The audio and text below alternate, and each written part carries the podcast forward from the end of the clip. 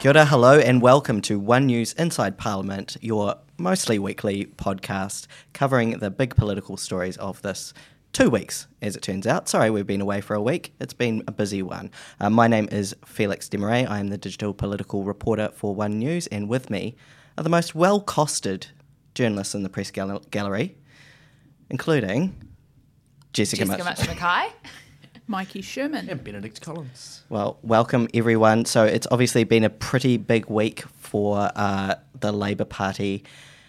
Jess, what's been going on with Labour this week? Where were you when Kiri Allan crashed her car and you found out about it? The story broke quite early in the morning on Monday morning, from memory, and uh, I was at home uh, when I heard that the news coming in and rushed in to do breakfast that morning.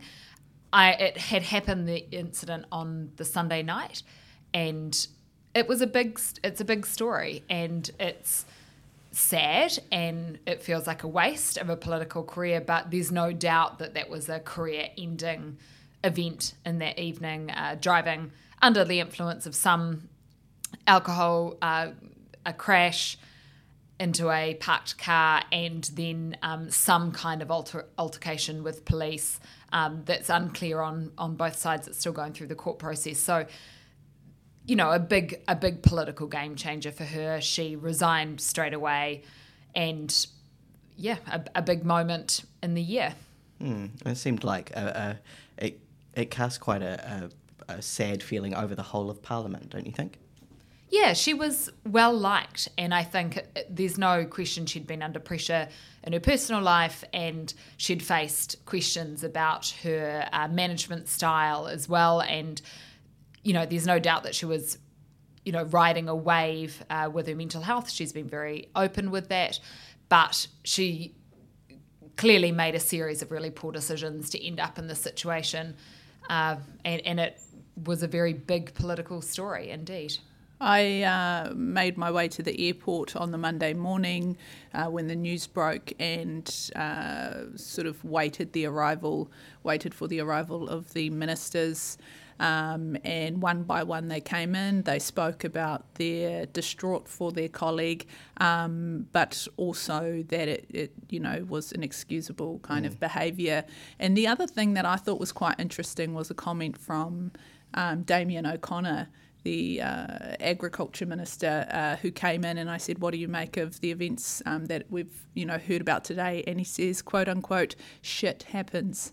Um, and I think that kind of encompasses a lot of things. One, that people are human, and two, that it has been a very shitty time uh, for the Labour Party, actually, and this is just another um, addition to a tumultuous um, cabinet table, basically, that, that there has been a revolving door um, of, of ministerial kind of exits, um, whether by their own choice um, or whether by, you know, force. Um, and so it's been a major headache for Chris Hipkins. I think, to his credit, he's handled it Uh, as well as he could have. There was obviously a lot of questions about whether or not the Labour Party made the right call in terms of letting Kiri Allan come back after her first sort of mental health break. Um, but when you have someone who's saying to you, yes, I feel like I'm ready to come back, and who is pushing for that, it is quite difficult, I think, probably to, um, you know, tell them no. Uh, and so, yeah, some some interesting weeks for the Labour Party. And that was a repeated sort of refrain from many politicians, not just from Labour, I think, where they were saying, look, we kind of just need to trust, the, you know, the person who is in mental distress. We need to trust how they say they feel. Um, we did have Christopher Luxon, however, the leader of the National Party, saying uh, on one day, he said, well, maybe there should be some sort of clinical check on somebody to see if they're ready to come back to work. But that's a comment he walked back the next day. I think yeah, it, I, I kind of saw, saw uh, was was away last week. I watched all this from afar, but wow, I mean, what a what a spectacular implosion! What a way to go out! I mean, a justice minister, you know, on the booze, crashing a car, ending up in police custody. I mean, you know, being arrested, quitting. Um, I mean, it's just a spectacular way to go out. No, um, no one and, saw it coming. Yeah, uh, and I mean, it'll, it'll go down in history as one of the most kind of, you know, most spectacular exits of a, of mm. a government. Yeah, um, and I think I, I, I think you're right that no one could have seen the, it coming like this. But I do feel like there were, in hindsight, there were signs that she was sort of, she was struggling, obviously, with mental health leave, and then she came back and did a really good job. And I think that perhaps people forget that mental health isn't just a linear thing. Yeah. You know, like I do feel like she was... It ebbs and flows. She was, yeah, yeah she was... trudging through it, mm. it seemed. I kind of mean looking more broadly, outwardly, because when you think about when Jacinda Ardern resigned in January, Kiri Allan was talked about as a long shot, you know, a, sh- a shot, but a, a very long shot to possibly being a leader, or at least a leader one day.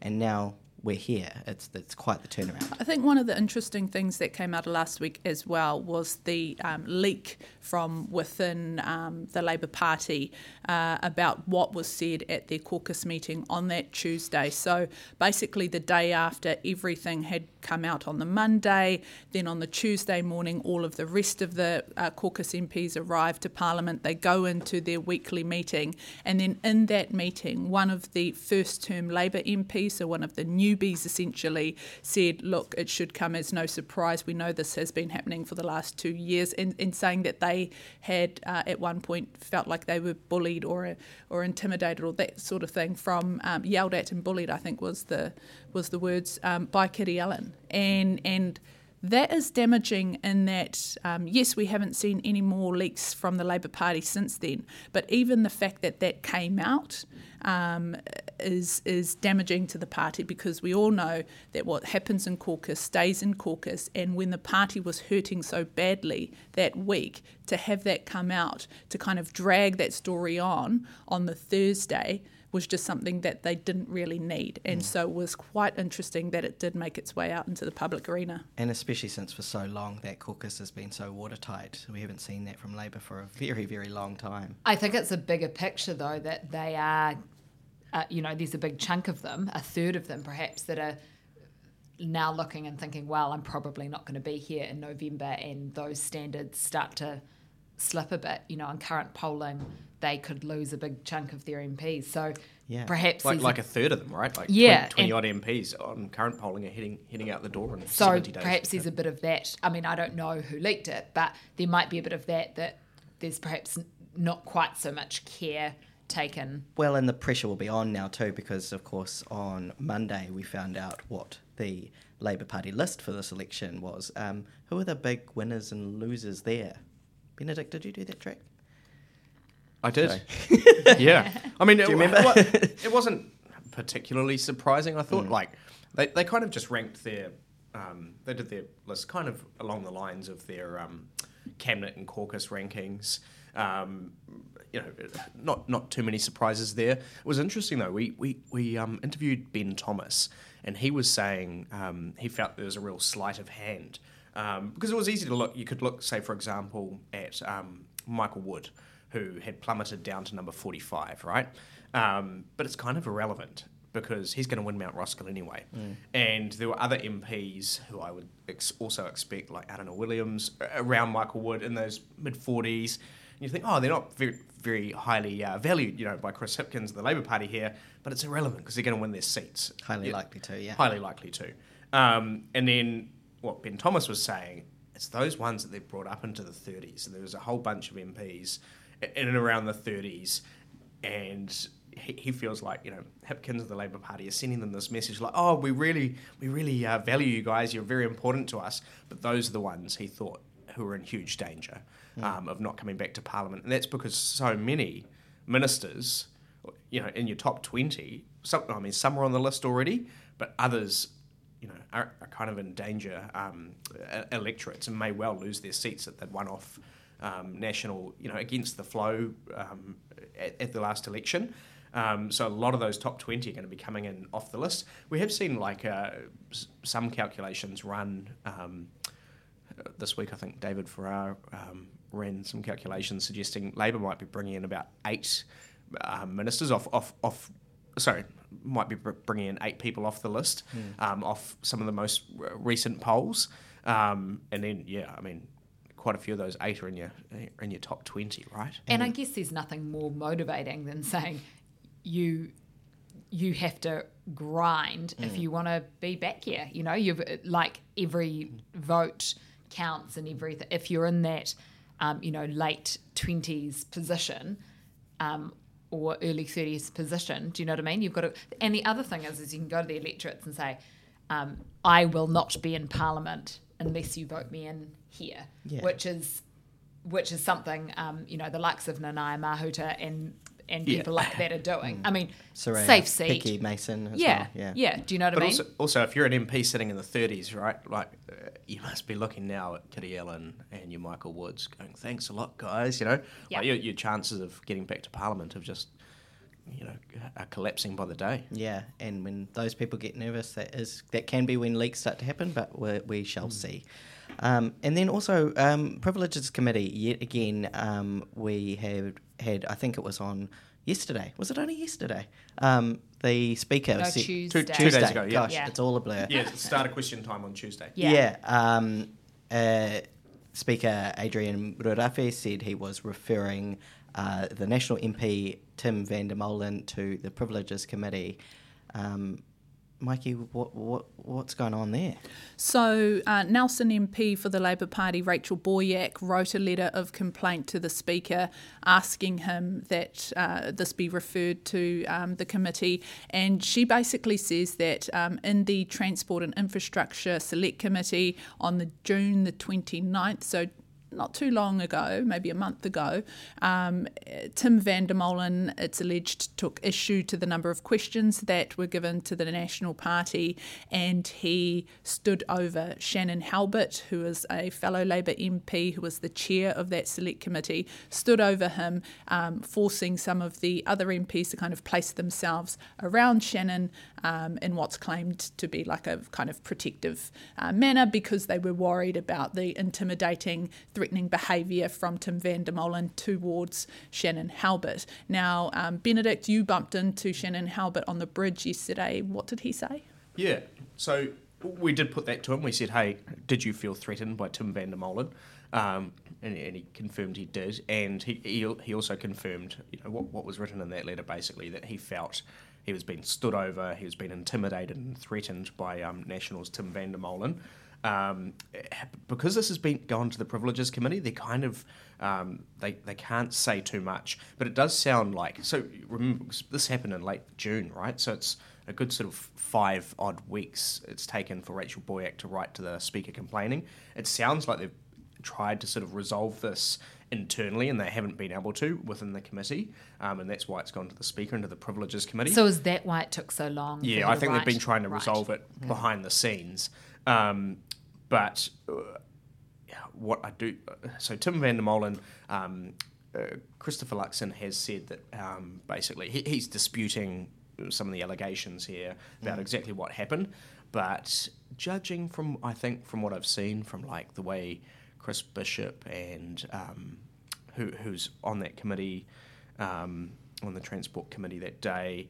Uh, and Christopher Luxon and their sort of real lack of wanting to talk about this. Yeah, I, don't, I, don't, I, I think uh, they're not too uh, impressed probably with Tim van de Molen here. Um, yeah, interesting stuff, because it's not often you get M Ps kind of threatening. No, and I another, think, right? um, you know, he's had quite a lot going on recently too, um, you know, with the death of a family member and things like that. So, um, but, you know, that doesn't excuse... Yeah, behaviour, but if that's the way that he's also in a really tough position, right? Because because it's gone to the Privileges Committee, he's pretty limited in what he can say, and yet you had Shanan Halbert coming out yesterday onto the tiles, you know, saying, yeah, he was threatening me, he mm. was, um, you know, he was intimidating me, and, and that's why um, the, that's why we've gone to the Privileges Committee. The problem for National is that this is an unnecessary risk for the party, a distraction for the party at a time when they are really riding high, mm. both in the polls and just on, on the on the board, like getting some good runs on the board with with Labour kind of imploding. Um, it doesn't need to have one of its own M Ps causing trouble for the rest of the party when they're heading into the campaign. And now, you know, Tim van der Molen's got to go before the Privileges Committee. That's going to be a time when all cameras are on him, mm. all mics are in Christopher Luxon's face, asking again, do you have a bully boy in your in your caucus? And it wasn't too long ago, remember, that we had uh, the issue with uh, Sam Uffendale, Sam Uffendale yeah. in Tauranga, um, and so it's that kind of theme there, whether with, you know, obviously like totally separate, but the fact that you've now got potentially two kind of M Ps who have that sort of history or have that sort of tag around them, that's not great. And so it, it's, it's, yeah. it's not a good And National has been looking very disciplined, right, compared to the Labour yeah. Party lately. So, yeah, I, I don't think they'll be very impressed they'll with this. They'll be gutted. Yeah. And there's only three more weeks of sitting and we've got one week of recess in between, and it's like, come on, guys, let's just keep, keep it together. It together. Keep Do it you together. know what I mean? Like, I just think... It's select committee, guys. Yeah. Come yeah. on.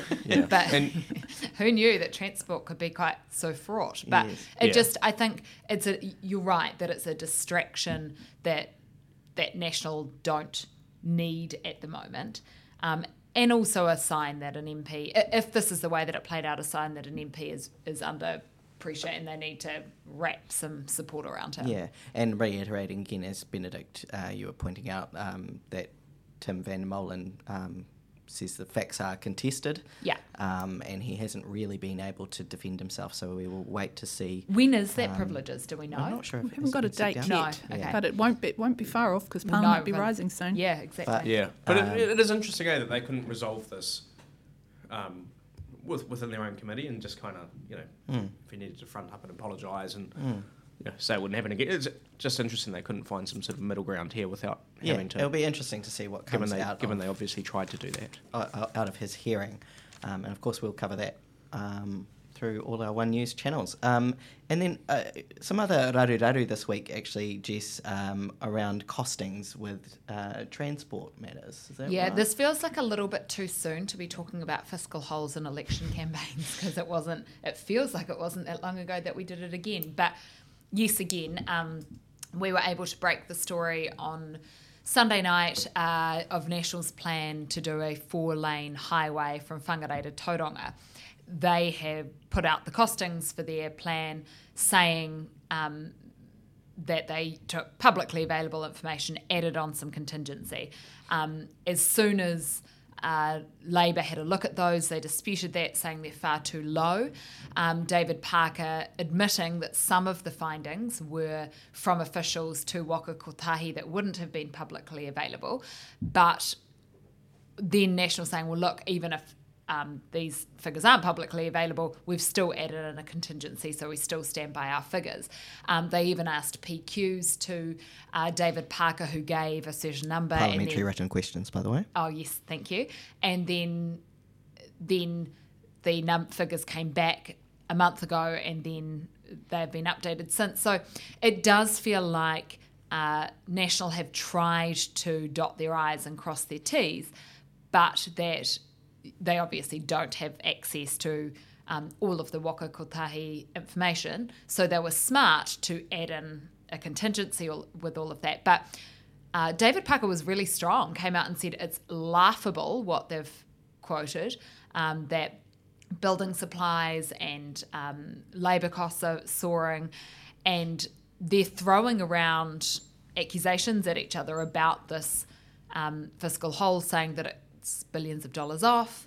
Um, and yeah, I mean, David Parker is, is definitely known for not mincing his words, but he absolutely came out um, very ferociously on that Monday and that Tuesday um, saying that they were really off with their statements. So it's it's this whole idea about who is going to do the best job of managing the books, who is going to do the best job of managing the economy. Is roading what we want to be focusing on this election? Is roading the answer to the solution? Are we focused enough on the impacts of climate change? So there are all these questions floating around, but it is a true blue national policy. This is right. their wheelhouse. Yeah. yeah, I think that Christopher Luxon spoke very confidently on this topic in a way that we don't really often see with him. And they even put up that meme the other day, like National loves talking about roads. And you got that sense, or, you know, the little clip they put on Instagram, but and you do get the sense that he's comfortable talking in this space. Yeah. So it's smart for them to be campaigning on this because it is um, interesting. The only thing is, though, is that when Um, he was quizzed on some of the details. He was not across. He was asked on a radio show what was the Mount Victoria Tunnel, and uh, it was, was two point two billion dollars, and he just couldn't recall mm. that.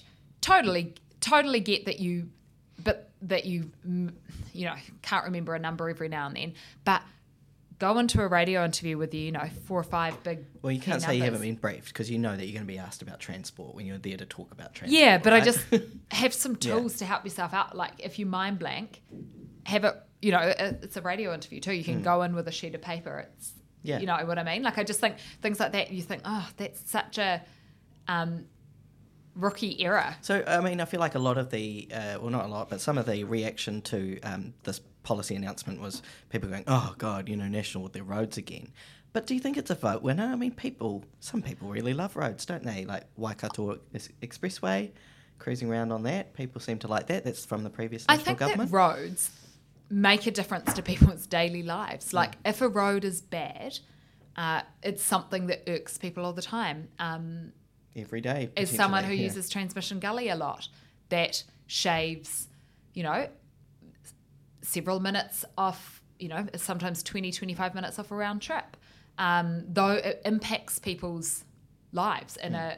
you know, it's not just um, trucks with produce being able to get there faster. It's not just, um, you know, housing corridors that mean you can get into town quicker or whatever it is. It does make it, you know, if you've got, we've got family um, up the coast, it, it makes it a lot smoother. So I just think there is a social benefit to roads, and it's something tangible. I also put to to Christopher Luxon, you know, what are you going to do? Because the reduction um, target for transport alone is forty-one, uh, forty-one percent um, savings. And he was like, yeah, but electric cars need good roads. And you say, mm, yeah, I guess that's, that's the point. Now, they're going to have to encourage, figure out a way to encourage people to get into E Vs. And that's something, when we quiz them on, they said is coming, because, you know, you, you've got to be able to do it. But, sorry, I just realised I leaned back in a... The mic me, might not pick you up. let, let me come a bit closer. But, yeah, an interesting, interesting thing. Not everyone loves roads, mm. I get it. But I do think that in a country like New Zealand... We you, don't I mean, have a rail network. That, yeah. You know, a, a, a substantial rail network. Yeah. Intercity, yeah. And that idea of being able to say, well, look, you can connect four of our big cities with roads. What do you guys reckon? Benedict is... is yeah. I mean, on, on the electric cars, I think we're doing pretty well anyway, right? With the um, clean car mm. um, discount has seen um, the uptake of E Vs. E Vs rocket. I, I just... I sit there every time we talk about roads, and I dream of like having a rail network like they have in France, where you can just drop, jump on a high-speed We're train, a and two hours people. later, two hours later, you're sitting, you know, in, a, in another city, um, hundreds and hundreds but of like what's the population away. of France? Like the population, yeah, five million. Yeah. Or I, like just, a bullet train, Felix. like yeah. we went on in China that went three hundred fifty. Yeah, imagine that an if you could jump on that, and you could be up in Auckland two hours later. Yeah, how awesome well, would that be? And we could have had it all, because we used to yeah. have the infrastructure for these things. Yeah, we could have had it all. Yeah, but we don't, so we have um, road policies that some people like, some people don't like. Um, and moving on to uh, another, some people have called it a leak, might not be a leak. Nicola Willis says the Labour Party's going to come out with a policy that they will take G S T off fresh fruit and vegetables. Yeah, and I think this is a really interesting one. Never ideal for the opposition to be announcing your um, one element of your tax policy. Labour have done absolutely nothing to rule this out, so let's safely assume that G S T is coming off fruit and veggies. Now, I have read multiple articles over the last few days with all sorts of um, economists and, um, and, you know, the former Reserve Bank governor, et cetera, et cetera, saying why it will not, why taking G S T will not work. Politically, I think it is a smart move. And I think it's a smart move because when you're standing in a town hall and you're saying, what are you going to do to help me with the cost of living? Here is your answer. So I do think the politics of it makes sense. You do get the feeling that Chris Hipkins is standing going, la, la, la, la, la, la, la, la, la, with his hands over his ears, because it, you know, the details, what is fresh fruit and vegetables? Um, how are you going to Um, how are they going to do it? How are they going to figure it out? But I do think Australia has an exemption. They actually have an exemption more widely on food in general. Um, they basically, you know, any fresh, pro- uh, you know, basics, bread, milk, mm. um, meat, et cetera. It is a very complex system. It's not exactly one you want to hold up and say, hey, this is this is great. But I do think that it will be a good political sell and it's something tangible. I also think for places like daycare centres, marae, food banks that buy a lot of fruit and veggies, fifteen percent off your a portion of your grocery bill makes a little bit of a difference. Right, and it it, it also incentivises people to eat healthier food, right, which has big savings in your health system and stuff like that, if, if, if you can do that. The interesting thing, though, right, is that Labour has steadfastly re- refused um, and said it makes no sense whatsoever um, to take G S T off fresh fruit and, and vegetables for a very implement. long time. Yeah. I mean, we've done polls on it, right? Mm. Um, and, and they've said, no, no, it's it's too difficult, it'll be too complex, uh, we, we can't do it, even though lots of other countries do it. Um, uh, yeah, and... So that's Including kind of, Grant Robertson. Yeah, right. For a long time they've said, we're not going to do this. It doesn't make sense. So it will be interesting to see if National did indeed have a uh, good tip on Labour's tax policy and that they are planning to take uh, G S T off fresh fruit and vegetables. And the National Party's sort of gone in on that angle, right, that uh, that Grant Robertson's had to, is, is somehow at odds with the Prime Minister on this. But Grant's quite a, you know, Team Labour, isn't he? He, he, he, he can he swallow this dead rat, as Mikey has said? I mean, I think that they are definitely loyal lieutenants to Chris Hipkins. Um, Him and Parker. Grant, Ra- Grant Robertson and David Parker, although David Parker also a man of his principles and therefore had to hand back that revenue portfolio. Um, one, obviously we know it's on the record as being because there was a ruling out of that wealth tax or that capital gains tax, but I do think probably G S T seems to have played a role in that decision as well. Um, and so while they won't, you know, rock the boat for Chris Hipkins, while they while they will be label uh, Labour loyalists to the very end, um, they will be very disappointed and they will probably air those frustrations at the cabinet table. And and whether, you know, he is, you know, confident in making his captain's calls, as he seems to be, Chris Hipkins, um, that does have an impact still. If you've got, you know, your mate sitting around the table being like, I don't think we should do this. I don't think and this I, is the right call. And if we if Labour was doing, if we were seeing Labour doing better in the polls, I don't think they would be looking at this as seriously. But this, they've got to do some things to shift the numbers around. And yeah. I do think you can't have a revenue minister, um, you, he can't go out and try and implement something that he's been super, you know, against behind the scenes. So in that way... That's pretty much what he said too. Yeah. But I think that's why it's going to be tricky for Grant Robertson. And Grant Robertson yeah. obviously hasn't had to be... Had, hasn't had to answer these questions because the policy hasn't been confirmed or announced from Labour. Yeah. But when it does, then we'll be playing those old clips of Grant Robertson as recently as May, ruling out, mm. you know, um, the the option of a, of, a, of taking G S T or fruit and vegetable. He said that at caucus run in May yeah. um, for various reasons. You know, he said that actually it's not even clear if supermarkets will pass on those savings to consumers, and that's just one of the headaches. I'm also really curious about whether he talked about it with Anthony Albanese when he was here visiting. I just wonder if that's one of the um, one of the topics that was addressed. We we can't know, um, but it, well, we don't know now. But I think it would be really interesting if he did talk, because it has been a political headache in Australia. You know, they've had lots of scraps over it. It's complex, yada yada yada. But I do think they he he probably could learn. Quite, you know, officials could quite, probably quite learn quite a lot. I that. do think that you're right, though, Jess, in that it will be a popular policy with the public, and the public don't care about, you know, it's not their problem to figure out is is it applying to fresh fruit and vegetable only? What does that mean? What about the frozen fruit and veggies? Like, Joan at home, she doesn't care. All she cares about is, is it going to be cheaper for me? There is an option that it could be. Yes, okay, I'm in, I'm sold. Mm. And it doesn't have to be well, like... Molenberg. And we're not necessarily talking about, you know, your avocados and your cherries and your... You're talking about, hey, can I swap um, the my pasta for potatoes? Can I swap um, you know, a muesli bar and kids' lunchbox for an apple. Do you know what I mean? Like, it's that basic stuff. I just want to know how much cheaper my cherry tomatoes are going to be. So, all right? Depends just, on the I season. I just want to know. No. Seven bucks a punnet, guys. Ho, ho, this is ho. Not the first time this complaint has been has been raised. And this is the key, right? When it comes to cherry tomatoes, this is the this is the what I see a lot of people saying. This is now a cherry tomato podcast. Are just going to hoover up that fifteen percent, right? They're, consumers aren't really going to benefit because the supermarket's just going to basically up their prices, take the money anyway, right? And it's not going to lead to cheaper cherry tomatoes. I'm, I'm going I'm to stand outside um, and wave my packet of cherry tomatoes and, and I'm like, I want my fifteen percent. And, and a lot of... Uh, a lot of people, right, are, are saying, hey, it was only a little while ago that this government was accusing the supermarkets of taking a million dollars a day in excess profits off, off New Zealanders, right? They've just appointed a grocery commissioner to try and ensure fairer um, competition and fairer trade between your supermarket um, basic duopoly, right? And, and I think that's going to be the, the key to this if they do announce a G S, a G S T off fruit and um, fresh fruit and vegetables.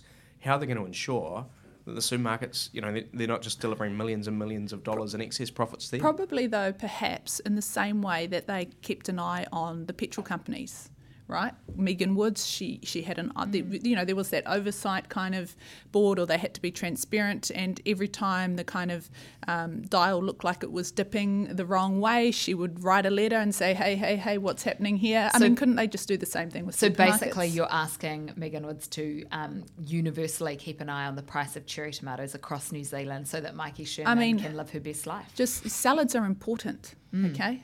Mm. All right? Health is important. Health is wealth. Yeah.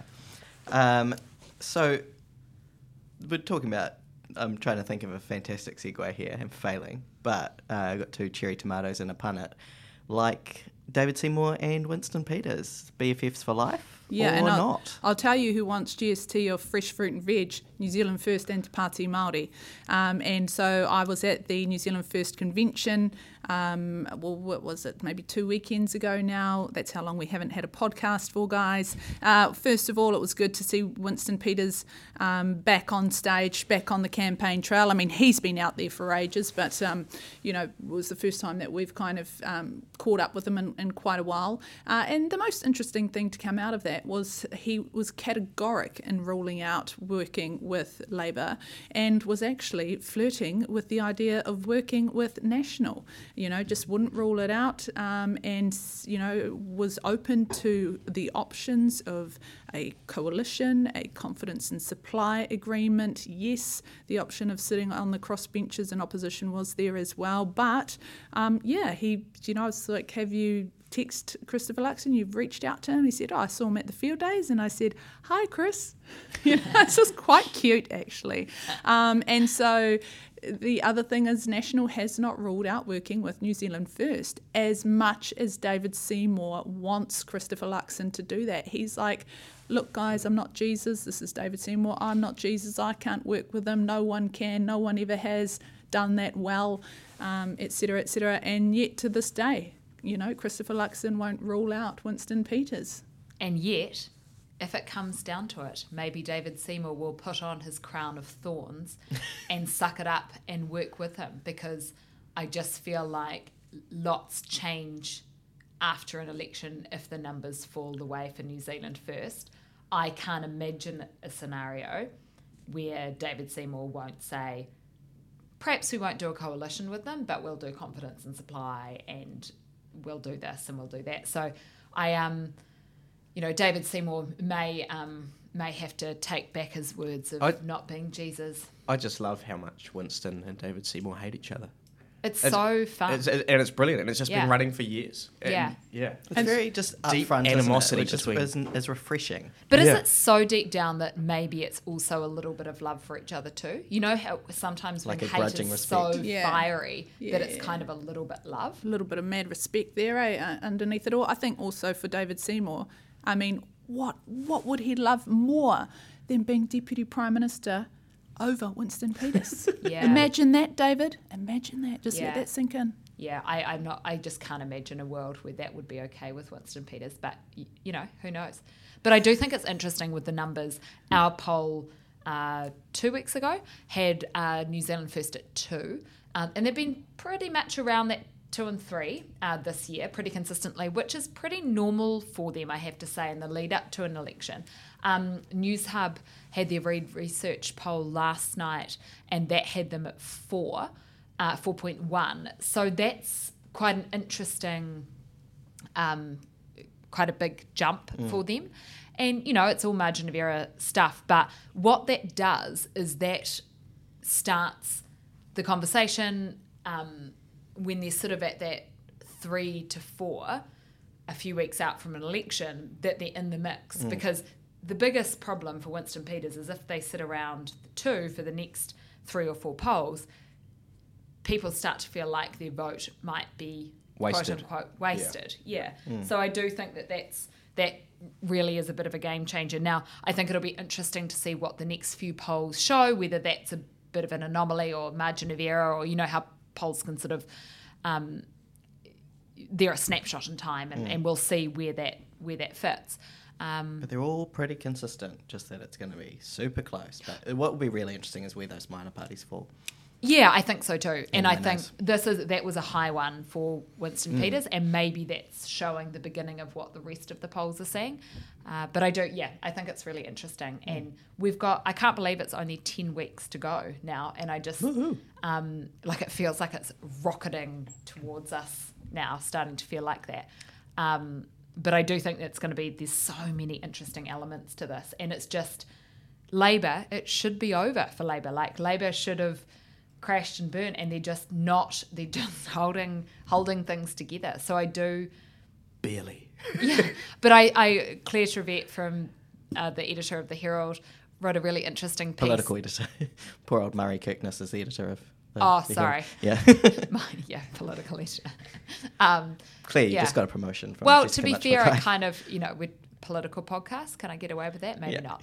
Um I'll, yeah, I'll just promote her. But she had a really interesting point about just like how many lives does Labour have, and they're still there. They are going to have to grind if they're going to claw it back to be even in the running. But they're just, the the fat lady hasn't sung yet, you know, like they're, they're there or thereabouts. And that's what's going to be fun. And when you've got, it's all on, you've got to throw some interesting policies out there, and let's mm. see what happens. I can feel it coming. I feel like uh, I'm, I'm, I'm, I'm optimistic that mm. we're going to see some proper proper election, proper policy, proper yeah. politics coming our way. Um, so moving on quickly now to pits and peaks.